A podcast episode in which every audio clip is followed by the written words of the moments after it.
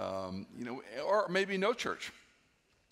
And if we were to talk over a long coffee or dinner, we could talk about different church organizational structures. You have a priest, perhaps, in mainline denominations. You have a vestry. You have a session.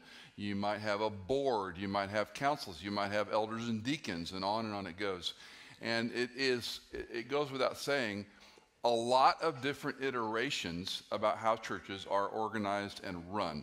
Uh, more typically than not, uh, the senior teaching pastor is seen as the C E O. Uh, for right or wrong. Is there a, a hot mic up here that's causing trouble? For right or wrong. And so you have to ask, are we going to follow traditions that churches do, traditions of men, or are we going to align ourselves to the Scripture? Um, we sang a, a, a wonderful set of songs that Jason picks, and you may sing them autopilot. You may sing them without paying attention. You might actually pay attention, but I was reminded, because this is the second go-around for us, Uh, he has done great things. You've been faithful through every storm. 'Tis so sweet to trust in Jesus, just to take him at his word. And finally, to this I hold, my hope is only Jesus. With every breath I long to follow Jesus. I, I sing some of these lyrics and I go, I've just lied again. With every breath. That becomes a prayer, not necessarily a declaration. But this is a time of worship when we as a church say this is about the Lord Jesus Christ. It is his church, not ours. Uh, yes, it's our church, but he is the chief shepherd. So church backgrounds uh, come into play, and then how churches are organized and run.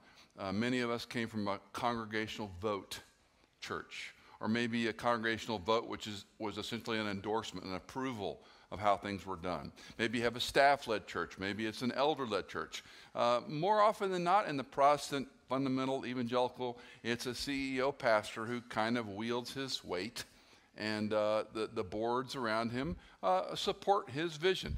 Those are all different ways of doing it. When, when Stonebridge began, uh, Wayne and I both come from similar backgrounds and seeing things done well and maybe not so well.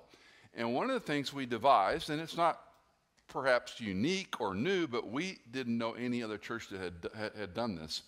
We we began, first we had no name for how many weeks. We were the church for no name. Uh, we had no place to meet, um, with thanks to Dave Ramsey and their solutions to let us use this facility. And um, a- as we went forward, we had no elders. We had, you know, we had, el- both Wayne and I said, we will not be elders, because we believed we want to establish a local church where other men would lead this church beyond Wayne and me. I'm old, he's really old, and so we want to we want to plan well for the future, and we both knew what this involved. So we created an L L C, and we became a five oh one c three organization, which if you don't know what that means, that's fine, but that's a nationally renowned, uh, recognized imprimatur from the I R S, so that anybody who gives, it's a bona fide tax deduction. We also became a Tennessee charter, which is super easy in the state of Tennessee. They're church friendly. Most churches don't have a five oh one c three, though, in this area. It's interesting. But we said, let's get those on the books. Uh, Charlene Gerals, if you've been involved with our kids ministry, she is an incredible attorney who's helped us with indemnification, with how we do background checks on people that take care of your children and grandchildren. Uh, I would say we have led the area because of people like Charlene. Clay Kesserton, uh, his experience with uh, Deloitte and being a C F O mindset, knowing how to run spreadsheets. So we formed this L L C and said, we want to keep this separate from shepherding. Because every board I've been involved with in forty years of ministry ends up being a business board de facto. H R, hiring and firing, salaries, land, dealing with problems. That's not bad or wrong, but Wayne and I were both convinced the Scripture doesn't talk about that. The Scripture differentiates an elder pretty specifically. So again, our hope for the future, long after uh, we're with the Lord, is that you will differentiate between the indemnification, the business, the managing, the money you give, et cetera, from these men you're going to meet today who are going to shepherd the flock of God. And we have the beautiful crossover of Clay being part of both of these teams, which you'll learn more about in the future. Um, I went back to uh, the Bible, which I do all the time, and I said, how, how do we begin thinking about an elder structure? And I've had this crazy idea for many, many years that the person named Jethro, a Midianite priest, was the beginning of what would become elders, or in, in their time, the synagogue model and the shepherds. And if you remember the story, in uh, very cryptically in Exodus chapter three, verse one, uh, Moses is tending the flock of Jethro, who's a Midianite priest. Just, it's just one little sentence. Then chapter three, verse two, the next verse says, that's when he saw the so-called burning bush. It was a flame, but it was not consumed, and he went over to see this thing. So we're introduced to Jethro in verse, chapter three, verse one, and then we know about the burning bush story. Fast forward chapter eighteen. Many, many years later, we've gone through the ten plagues. Israel has been freed from their bondage of slavery. They've been uh, redeemed from slavery, and now they're going to be consecrated for worship. That's the storyline of Exodus. Most of us know about Exodus fifteen, the big crossing. That's not the point of the book. The point of the book is redemption from slavery, consecration for worship. Now, how are they going to be consecrated for worship? It's going to be difficult, and they're going to make mistakes. Well, by chapter eighteen, Moses is sitting as a judge and jury and advocate, and people are seeing him all day long, day and night. His father-in-law, Jethro, comes to him. And this is what we read in chapter eighteen, verse twenty-one. Furthermore, Jethro speaking, you shall select out of uh, the people able men. Now, if you know the Bible well, you're going to see the similarities between these qualifications and elders. Who fear God, men of truth, who hate dishonest gain, and you shall place them as leaders of thousands, of hundreds, of fifties, of tens. Let them judge the people at all times, and let it be that every major dispute they will bring to you, but every minor dispute they themselves will judge, so it will be easier for you, and they will bear the burden with you. If you do this thing, and God so commands, then you will be able to endure, and all these people also will go to their place in peace. It's a fascinating chapter because by this time, and, and there's discussion, is Jethro a believer in Yahweh Elohim? By chapter eighteen, I think we're pretty sure he is. And the little amendment he says, and God so commands you. I, I'm giving you some wisdom, but you got to follow God who gave you the law. And soon after that, we see Moses implementing this. And I believe this is the establishment of shepherding and eldering and what became the synagogue model for the Jew. This morning I'm driving in. Uh, Gene Getz has been a longtime friend, uh, sharpening the focus of the, uh, uh, uh, sharpening the focus of the church. Uh, a measure of a man, measure of a woman. I think measure of a man is in sixty some languages. Uh, he's written probably north of sixty, eighty books now. Most of them in multiple languages. Super simple to read. I knew him in our Dallas days, and we worked together at Moody for a period of time as well. But uh, I called him this morning on the way in about some other things, and. Um, He has two years been down with COVID, in the hospital eight months, had to learn to swallow all over again, how to talk all over again. And this morning, he's ninety, by the way. This morning, he was preaching for the second time uh, last week and this week in two and a half years. And uh, so we were. I said, "What are you preaching on?" And he was telling me he's he's the he's the always student. Uh, Gene never stopped learning.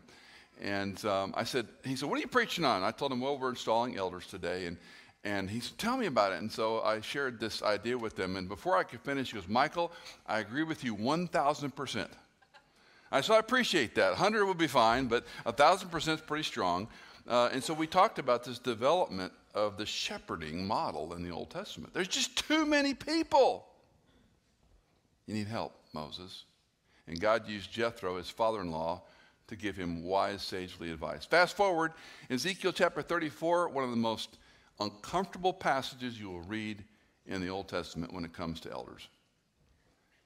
God is hard on shepherds that don't take care of the sheep. Uh, to remind you, sheep are not only stupid, they're defenseless. They get in trouble. When they're heavy with wool, they're unstable.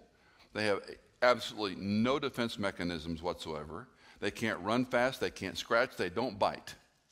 To be called a sheep is not a good thing. And that's what God calls us. And we need shepherds. All of us, like sheep, have gone astray, and that's what they do for a living. Um, so the idea of Ezekiel thirty-four, God is going to judge the shepherds who did not care for his sheep. You see how this begins to tie together? Moses is shepherding Jethro's flock. God gives him the information about how to do that, and they're not Jethro's, they're God's people. And that picture of shepherding comes all the way into the New Testament. Simply, an elder is a man who cares for his flock, and I argue it's the highest calling in Scripture, and perhaps the most important and highest calling on the planet. Uh, the elder is not an elected office where we run for. The elder is an appointed office. The elder is a function, and we're going to talk a little bit about this between a gift versus an appointment, or a gift versus an office. Ephesians four, eleven, and twelve, which Wayne and I talked about again and again and again when we began Stonebridge. Um, I find it's, it's funny how churches, we've got to find new things. And I would say in the last decade, churches don't even refer to Ephesians four, eleven, and twelve anymore. And yet they're foundational stones for how God established his church. And he gave some as apostles, some as past prophets, some as evangelists, and some as pastor teachers. The four gifting cornerstones for the church. Those were gifts. But the office of elder is an aspirational office that one seeks to become. So we have to differentiate between gifting and the office and function of an elder. Um, some churches will vote elders in, some will nominate elders, some will vet elders. Um, We believe that you're recognizing and affirming what's already taking place. You're recognizing and affirming what's already taking place. So the men you're going to meet, most of them, you know them probably, they're already functioning in ways that would say they're qualified. Um, the terminology in our New Testament are two primary words, presbyteros and episkopos. Presbyteros, you can hear in there, Presbyterian, presbyter. Uh, episkopos sounds kind of like episcopal. Presbyteros is a word that used, generally used mean, mean older, and we're going to find out in the way it's used in, in Pauline, Pauline language, it's always plural. And then uh, the, the, um, the episkopos is epi over scopos, looking, an overseer, which becomes the word bishop in many churches. Sometimes churches will differentiate these terms. The New Testament uses them interchangeably. But they do have a different emphasis and a different usage.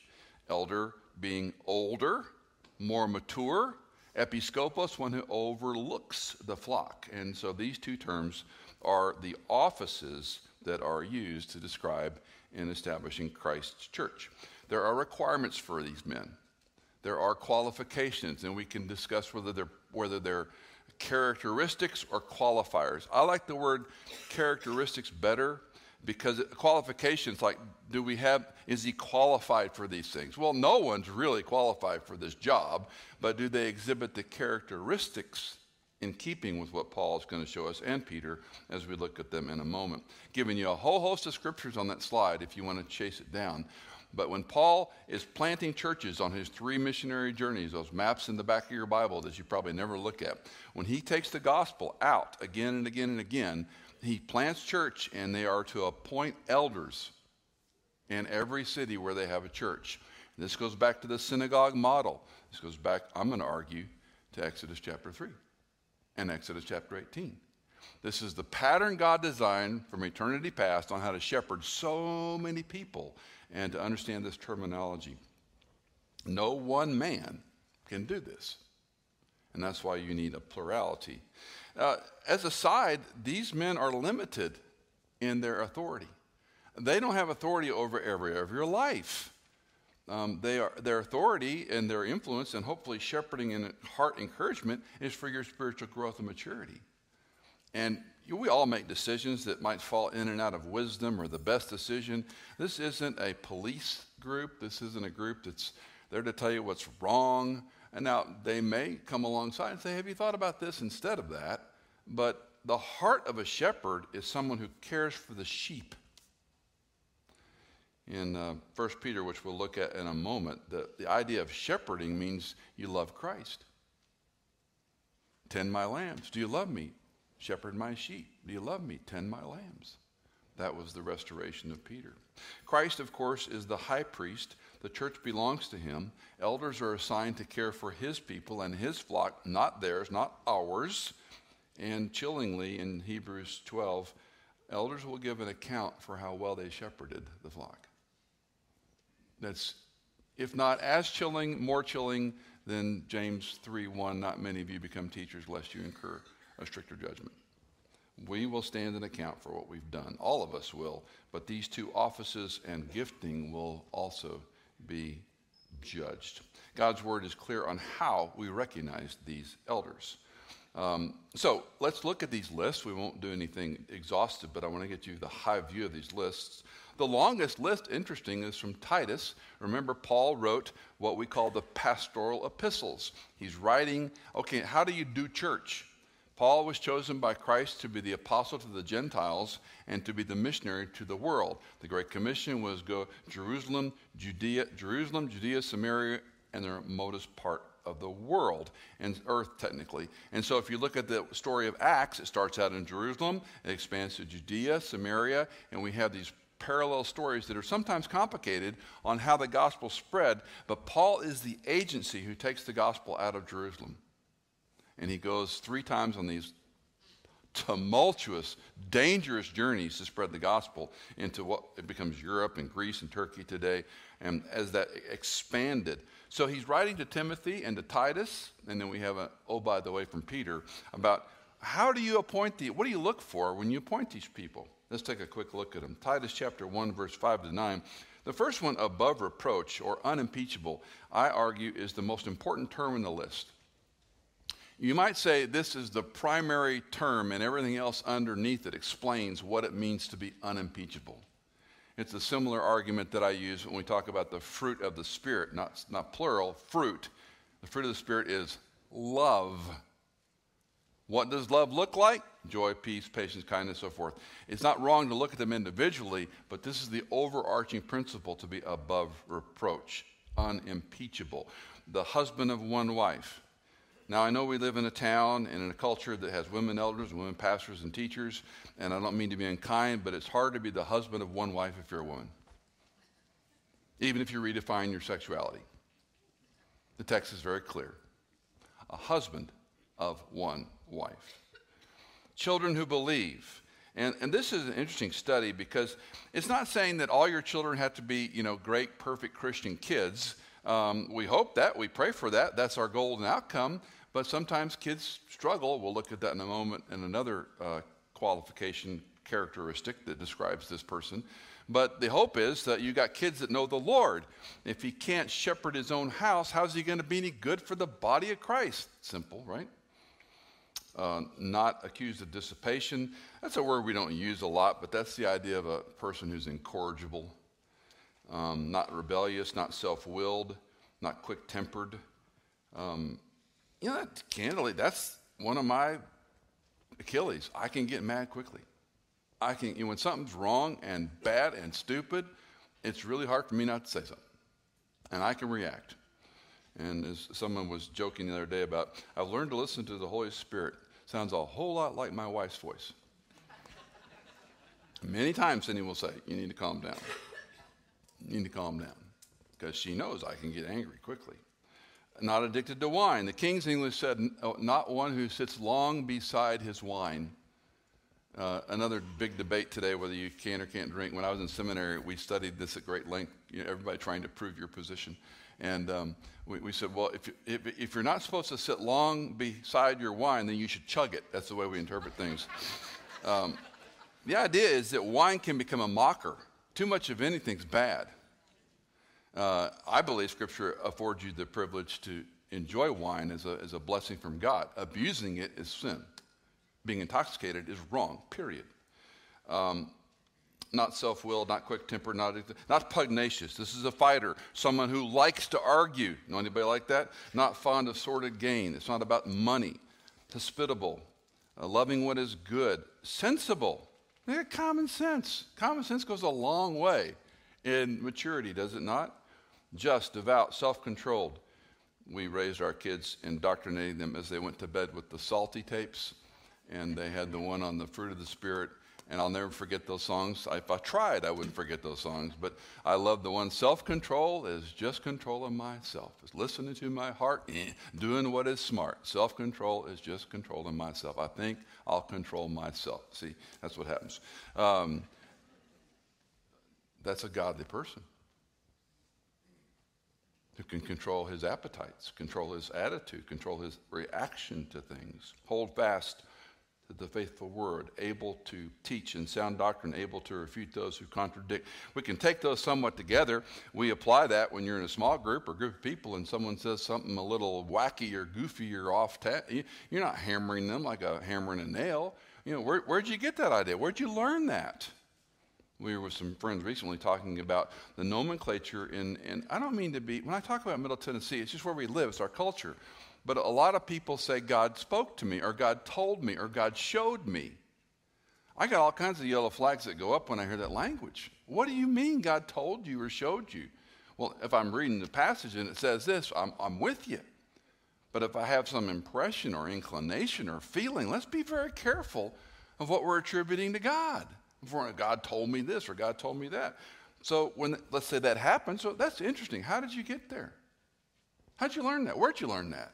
What's it look like? And then unpacking that a little bit with them as you try to teach them and help them be more aligned to God's word, God's spirit, and along with God's people, not just an impression.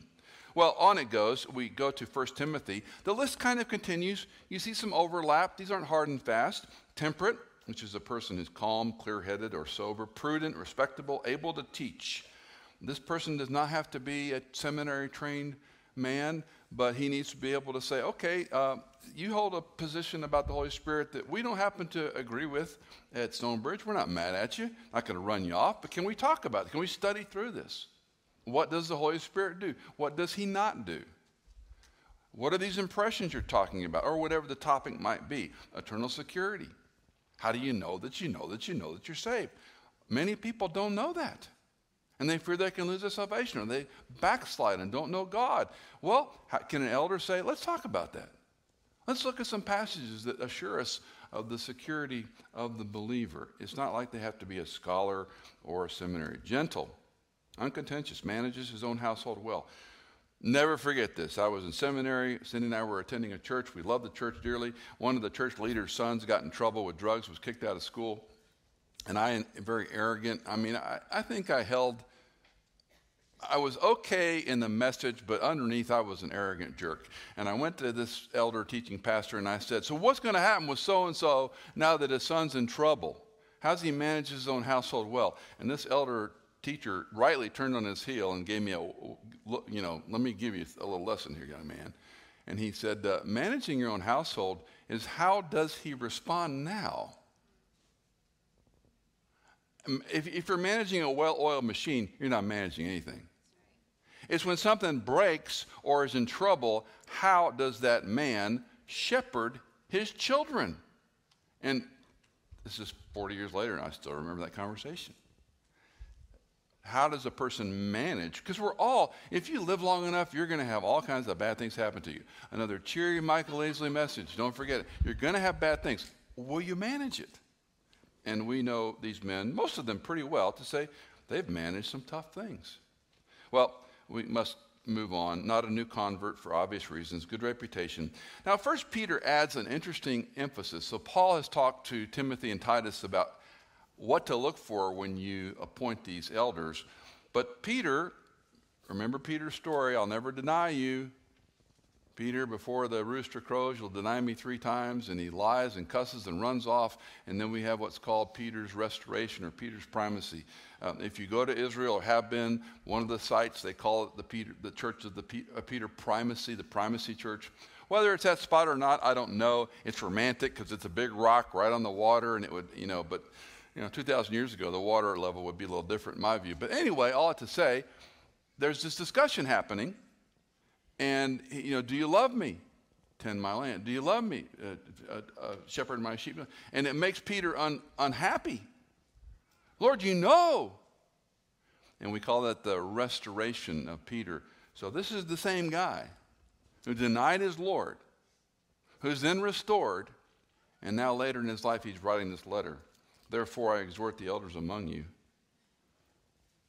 as your fellow elder and witness of the sufferings of Christ, and a partaker also of the glory that is to be revealed, shepherd the flock of God among you, exercising oversight, not under compulsion, but voluntarily according to, and the words "the will of" are introduced by our English translators. It really just says according to God.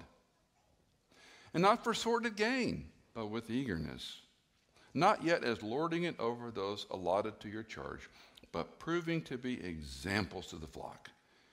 And when the chief shepherd appears, you will receive the unfading crown of glory. Again, I've shared many times at a church we served when we would nominate elders, big, big church. I said, well, at the end of the day, you're stamping the word "example" on their forehead and sending them out into the church to say, live like he lives. Treat his wife like he treats his wife. Use your money like he uses his. Raise your children like he raises his children. Look at your devotional life the way he's doing it. That's what Peter says, proving to be examples to the flock, the sheep for which Christ died. And then there's this little amendment in chapter uh, five, verse five, that is often overlooked, and I love it. It's so practical. You younger men, likewise, be subject to your elders. Young men don't like authority, period. And all of you, clothe yourself with humility toward one another, for the Lord, for God is opposed to the proud, but gives grace to the humble. So we're in this church that we attended while I was in seminary, and we had, I have a list of over one hundred elders that I've served with over the years. And one church had fifty at one point, so that sort of blows the curve. And um, I don't mean to be indelicate or unkind. Um, only a handful were really solid, strong elders. They're good men, good men all. But they come close to this.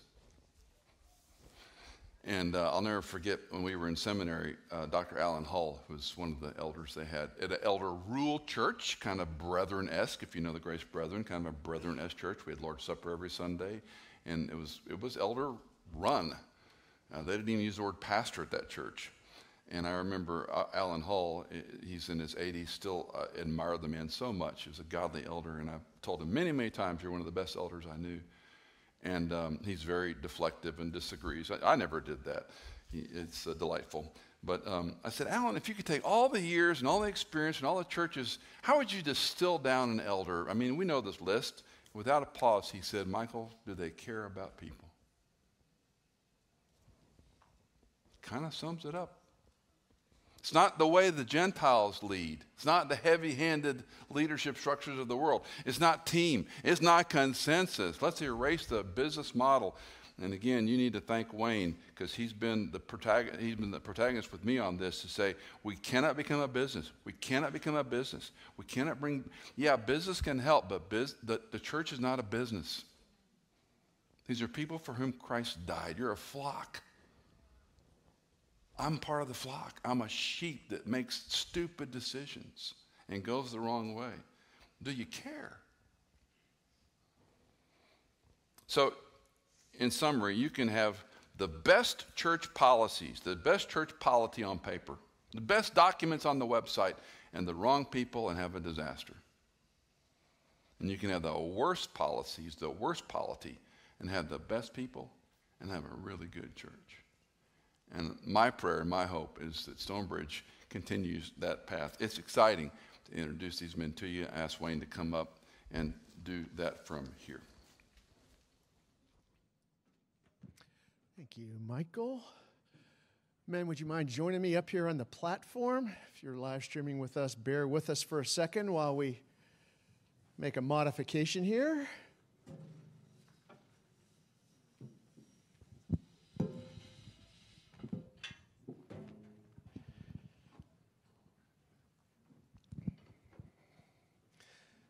Told the first hour that th this is the first time you get to see these guys do any work. They have to move their own chairs.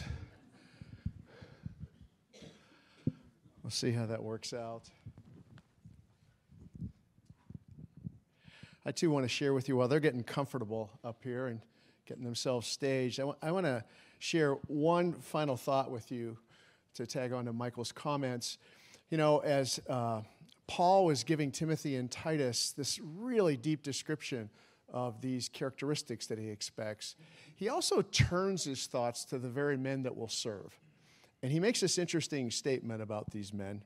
He says, give attention to the public reading of Scripture, to exhortation and teaching.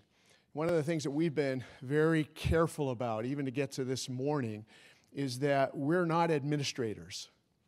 We don't want guys that are going to sit in meetings, uh, which is one of the reasons why the easiest way to look at this is who is ministering in our midst today, who is carefully handling the Word of God, who is caring for the flock today, and do they have a desire to serve in this broader way, in this office. I think these three things are important. God's Word, the reading of Scripture. I love this old word, exhortation. I don't think I've ever used it in a sentence myself other than when the Word of God does. But here's what strikes me about it. Exhortation is like begging a person to be virtuous, begging someone to lead a holy life, to follow a holy God. That's one of the primary objectives of men that serve as elders. And the third thing, teaching, is an obvious thing. It's not teaching a book, it's teaching God's Word, which is very, very important. Uh, Paul, Paul finishes this idea with these two, I'll call them warnings to these elders. He says, take pains with these things. Be absorbed in them so that your progress may be evident to all. These men aren't finished. They're in the same journey, just like all of us. And yet, we need men who it's evident that God is at work in their lives and is drawing them closer to Him. The final thing that Uh, Paul says, is pay close attention to yourself. You know, there's this self-inspection that needs to happen. These men need to be serious about this charge, their faith, the responsibility to serve here in the church. And I just want to say to you all how grateful I am for these five guys. I know them all.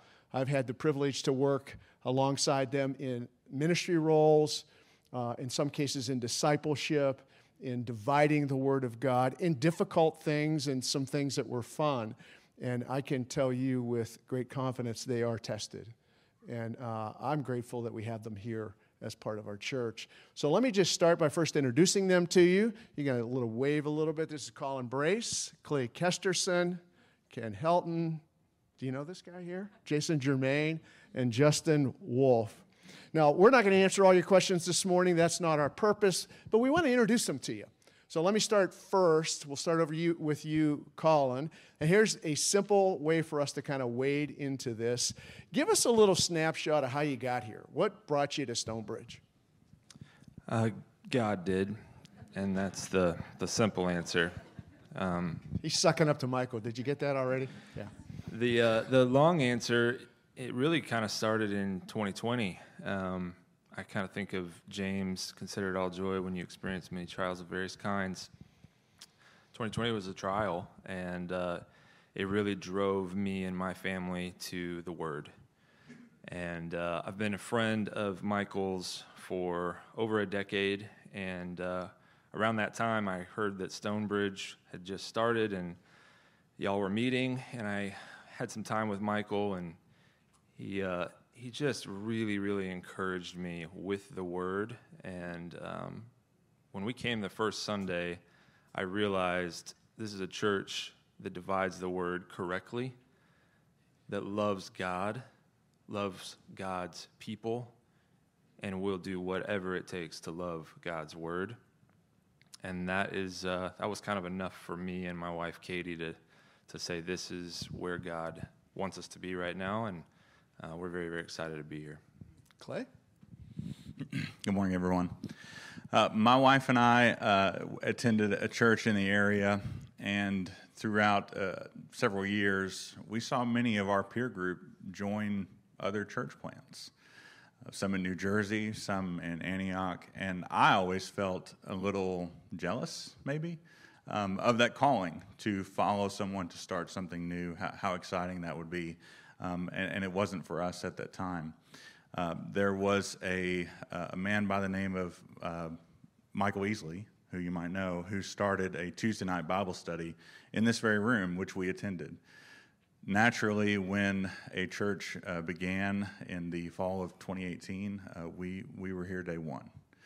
The light of the Word is bright, much more so now. Um, so that's the place we have to be. That's the place where we can serve and we can grow and we can encourage others to do the same. Ken? Well, I wasn't here for the start, but I got here as quickly as I could.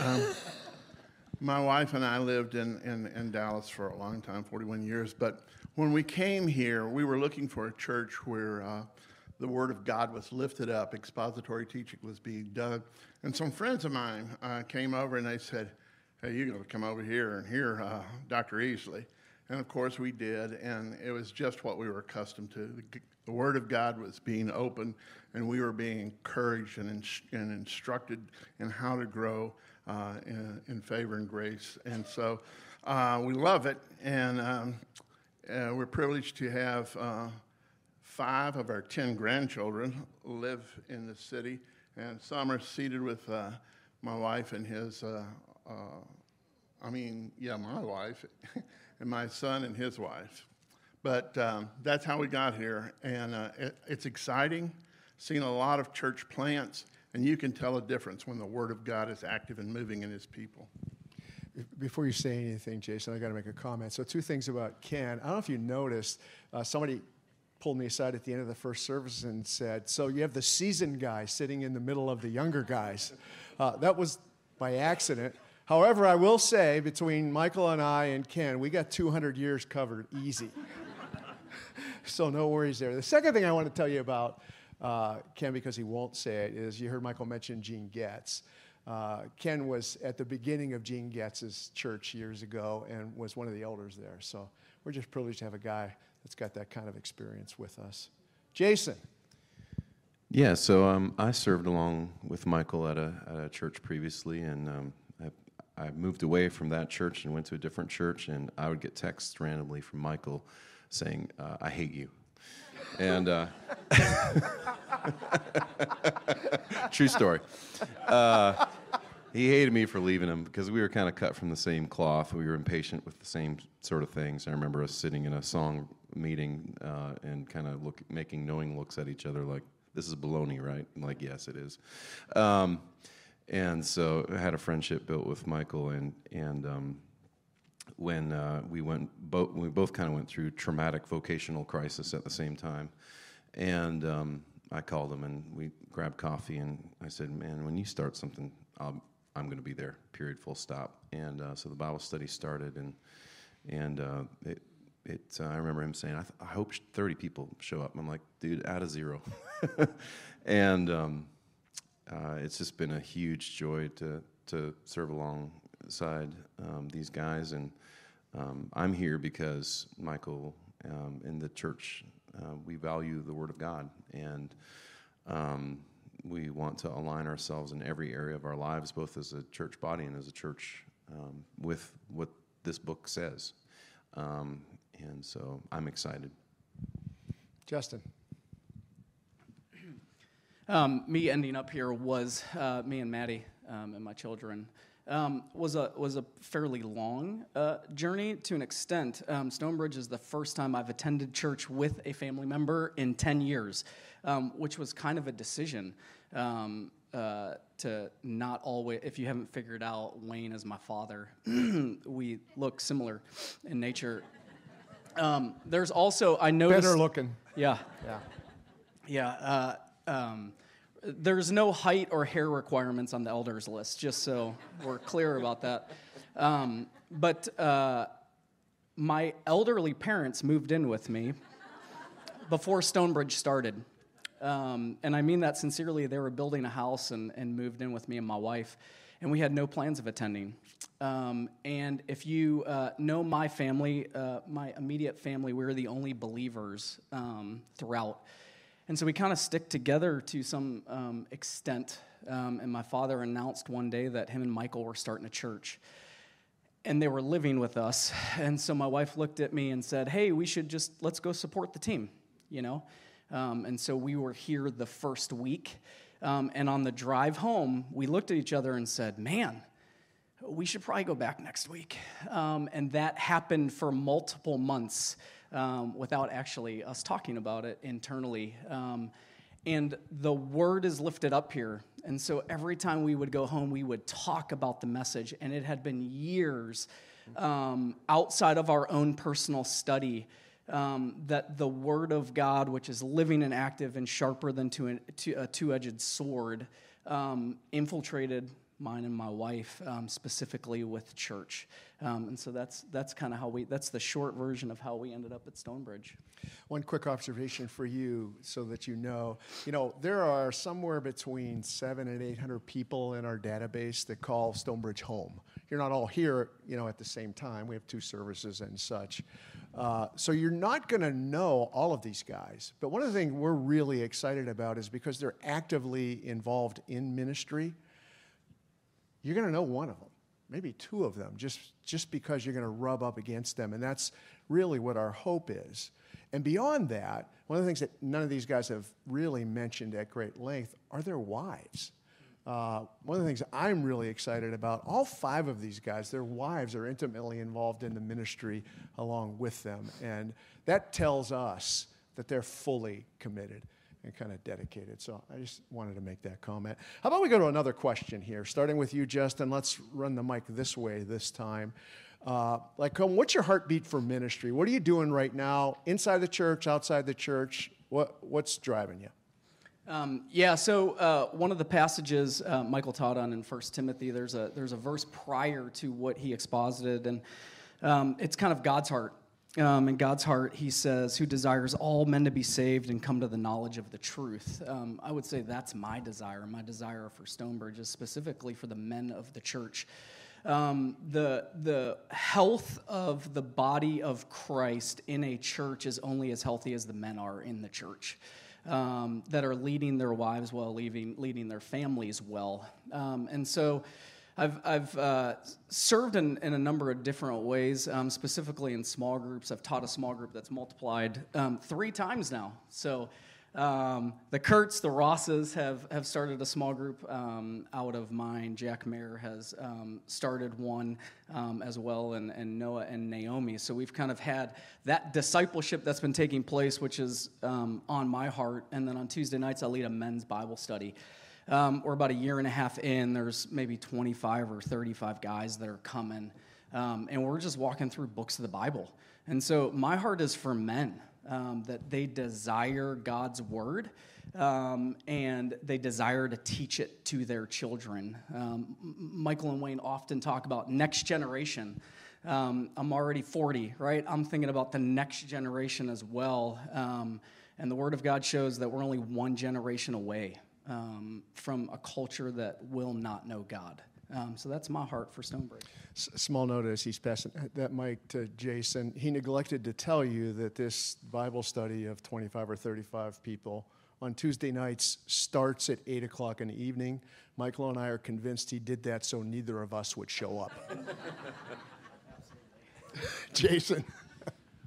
Uh, so, yeah, much of my ministry is pretty visible, I think, um, with uh, what we do here at Stonebridge with music and lots of coffees and lots of conversations. And uh, but I also function um, kind of as a doorstep, uh, a hospitality in some way, and uh, also a bit of a theological bouncer. Um, it, I don't know why the it seems to be that worship is the spear point of, of bad theology, but that's just what it is. Um, and it comes at me every week, um, so that's a, a an interesting role. And um, outside of these doors, I have uh, another job, and I've spoken about it a couple times, but I think it actually plays a part.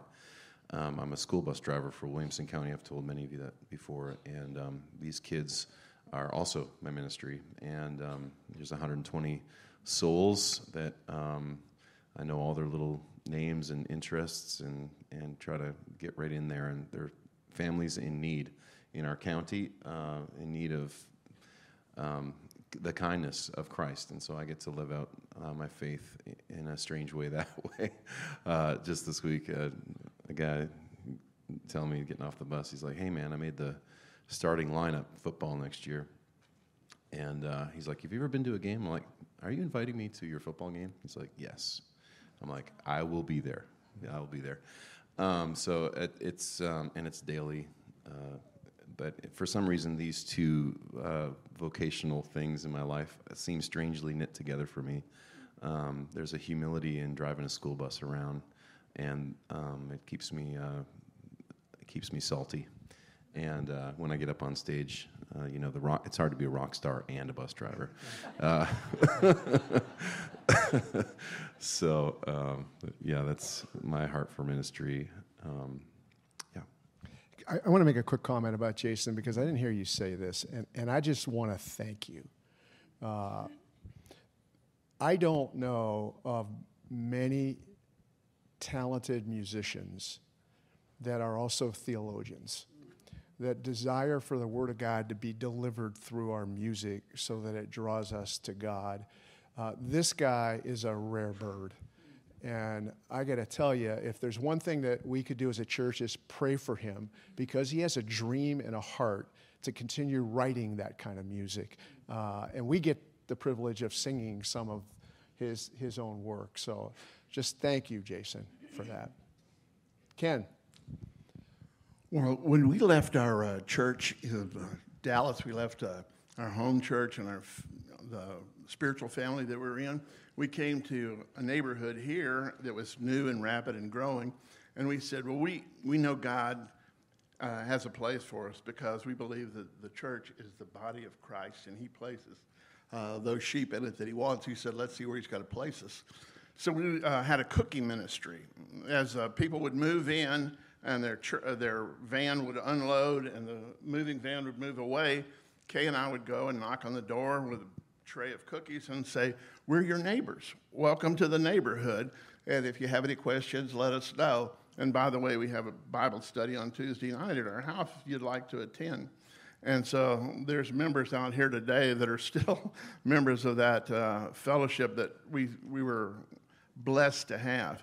And we also believe that um, we're all growing in Christ, and each one of us has an important part in each other.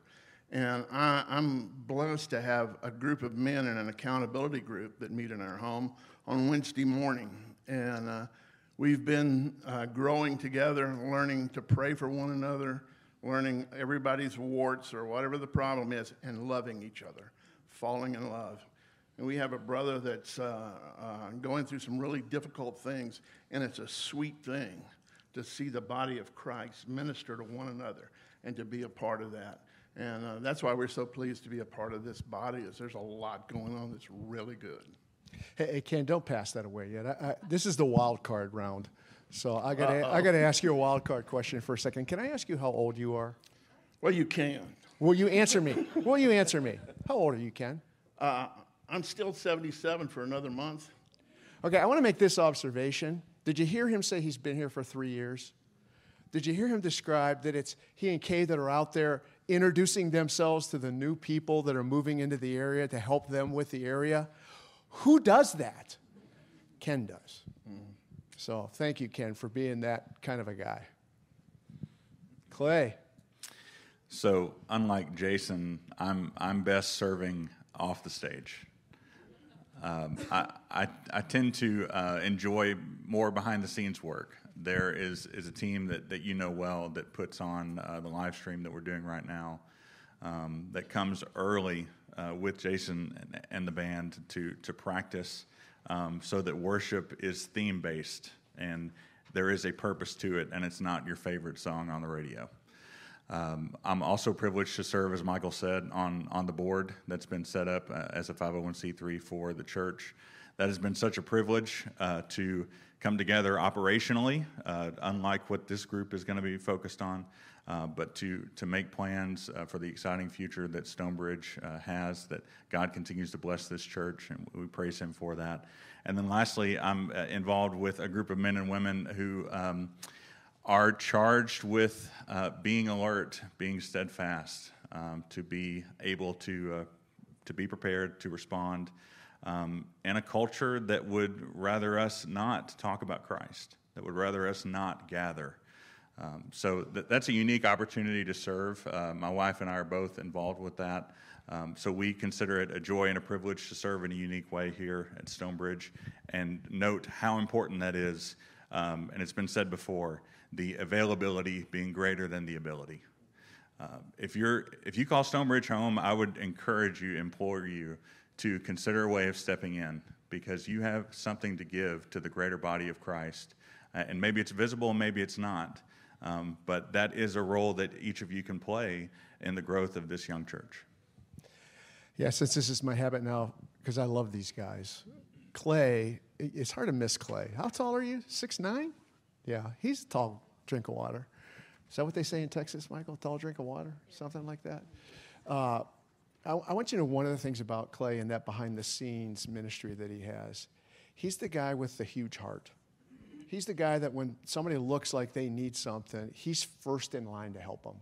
Uh, When somebody needs somebody to spend some time with them, just to encourage them, that that's my friend Clay over here.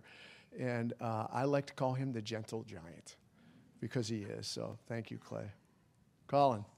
I second that, Clay. You are, you're exactly that. Um, love your heart, buddy. I, I have a couple different ministries. One is outside the, the walls of Stonebridge um, that I've been doing for five years. I started it about five and a half years ago, and Um, I lead anywhere from twenty men to thirty men at a different time uh, every month through discipleship. Uh, it's an organization I started called The Ranch, something I'm very, very passionate about. And the reason that I'm really passionate about it is uh, truly I agree with almost every guy on this stage in the theme that men are to step up and lead. And uh, not probably in the way that uh, most of us have examples of. It's very, very rare to see good examples of leadership. And um, I just truly believe that if you teach the Word of God, that if you help men uh, understand the Word of God, they will love God, and they will live for God, and they will do amazing things. And I think of Matthew nine, uh, the harvest is plenty, but the workers are few. Um, I want to make workers as much as I possibly can in assisting God as, as he does that. Uh, inside the, the walls of Stonebridge, I'm the lowest guy on the totem pole up on this stage. I view myself as a utility player, so wherever I'm needed, I'm, I'm going to go. Wherever there is a problem uh, or an issue, I'm going to jump in. And it really comes down to that's what God did for me in every area of my life. I love problem solving because God is the most unbelievable problem solver in my life. Um, so I'm, that's that's really what I'm passionate about uh, with Stonebridge, is helping men live inside uh, those those walls and understanding how to divide the word rightly. One of the amazing things for me is watching the evolution of the ministry that Colin has outside of this church, The Ranch. Uh, you know, over the last couple of years, it's increased in numbers significantly. How many guys you got there now? Uh, we have about thirty now, and we've got probably a couple hundred alumni that have been influenced by it. And and these are men that, by their by their own mark, are probably successful business people in Middle Tennessee. And uh, Colin's had a heart to put the Word of God in front of them, and it, it's become a launching point for this. For discipleship. So I get excited when I see the church get outside the walls of the church, and that's what Colin is has a real heart for. Let's do one last quick thing for us to wrap up. Colin, let's work it this way this time.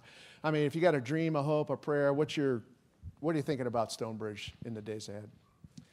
I think uh, if, if we got into what I truly dream about and hope for with Stonebridge, we'd have to sit down for about an hour and have a cup of coffee individually, because uh, there's so many things that I'm excited about with Stonebridge. Um, there's a quote from Charles Spurgeon, and it is simply this: the whole job of the church is to preach the whole gospel to the whole world. And uh, that's why I'm here. That's why I'm excited to serve in this capacity. I'm going to be very transparent. About half of me is absolutely terrified to step into this role. Uh, and then the other half of me is extremely excited to see what God does. Um, I love God's people, I love God's word, and I love this church. I think that uh, I'm most excited to continue to hold the line um, in our culture with biblical teaching. And I really, really hope that all of us on this stage become redundant, that we become almost irrelevant, because there are so many men ready and willing to step into this position that uh, we have just absolutely unbelievable opportunity to multiply and share the gospel. So uh, that's what I'm most excited about.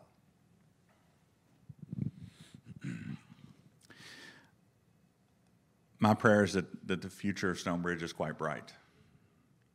My hope is for growth, but I don't think a God-fearing body of Christ is represented in a, as a church of thousands. If God chooses to bless us in that way, fantastic. This is his church that we call Stonebridge. And as we move further from a young church and towards a more mature church, uh, I'm excited for new ministry opportunities within the body, locally, globally, men's ministry, something that I think, and Colin alluded to this, is, is quite overlooked um, in the church today. Uh, it is an exciting time. I'm also excited about these men up here. Uh, I'm encouraged by their hearts, uh, grateful to Michael and Wayne um, for their leadership. Um, but it is quite uh, an exciting day and a bright future ahead for the church, um, something definitely that we can all celebrate. Well, I'm very excited, too, because I've been involved in a number of church plants over the years. Um, you know, I've been in this for a while. Uh, and and what I see here is magnificent. I see the Word of God working in the hearts of people. And it's drawing them closer and closer to fall in love with the man who's the book about, and that's Jesus Christ, our Lord, Amen. Our Lord and Savior. And what's so exciting about that is, Clay, we may not be growing in numbers, but we're growing in maturity. And that's what we want to do. We want to be conformed to the image of our Savior. And I see that going on in the body of Christ here, and I'm so pleased to have you all in my life to help me move in that direction. Amen. Amen. Uh, my vision uh, for Stonebridge is um, I think we have a real opportunity. Um, you know, I moved down here twenty years ago. I'm from Canada. My dad's a retired uh, pastor. And uh, when I first moved down here, I had a little experiment. I'd go swim at the uh, Y M C A, and, and uh, I'd sit, go and sit in the hot tub after. And I just, as a as a little, you know, uh, survey, I'd ask whoever got in there with me, I'm like, how was church Sunday?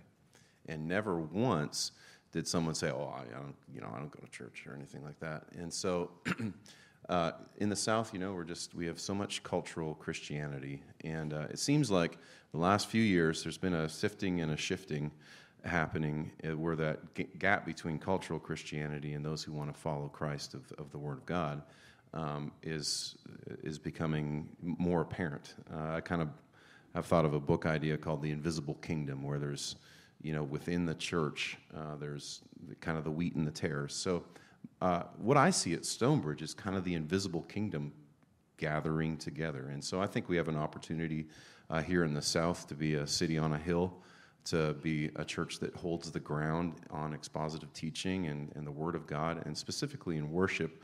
Obviously, I'm interested, and I didn't, I failed to mention this the first service, but um, there's... Um, groups like City Light, we sang one of their songs this morning, um, and you know the Gettys, who seem to be doing a good job of holding, holding ground uh, and moving forward. And I think we have a huge opportunity here, given the talent pool that we have, to, to, um, to be part of that uh, voice, and to sing songs from the Psalms, to sing gospel truth um, grounded in the Word of God that uh, leads people not to an experience, but to a life of devotion. So um, that's my my vision for Stonebridge. There was uh, something my father always taught me and my brothers growing up, um, and it was that as we teach God's Word, we're responsible for the depth, and God handles the breadth of ministry. Um, and and the exciting thing um, in, in getting to participate with Stonebridge is just watching what God's doing. Um, that Jason led a song and Michael talked about this morning, that he's done great things. I mean, we're three and a half years in, um, and and God has, I said I said this first service, God's playing chess and we're pretending like we're playing checkers, right? Um, I, I can uh, tell you in one of our small groups, even this year, there's a young lady that came to know the Lord, right? Um, God orchestrates things so that we can be vessels to usher more people into salvation. Um, that's my hope for Stonebridge. Um, let me read this passage uh, from the book of Matthew, chapter five, verse fourteen. You are the light of the world. A city set on a hill cannot be hidden. Nor do men light a lamp and put it under a peck measure, but on the lampstand, and it gives light to all who are in the house. Let your light shine before men in such a way that you may see your good works and glorify your Father who is in heaven. Um, Christ is talking to the disciples at that point in time, and he's talking to them collectively, but the reality is they individually were called to go out. Um, and that's the purpose of the church. We come here together to worship, to disciple, to build each other up so that we individually can go out and work for Jesus. Um, that that's my heart for Stonebridge. Um, whether it's in our local community or um, even missions overseas, I want our church to disciple individuals to go into a culture um, that no longer promotes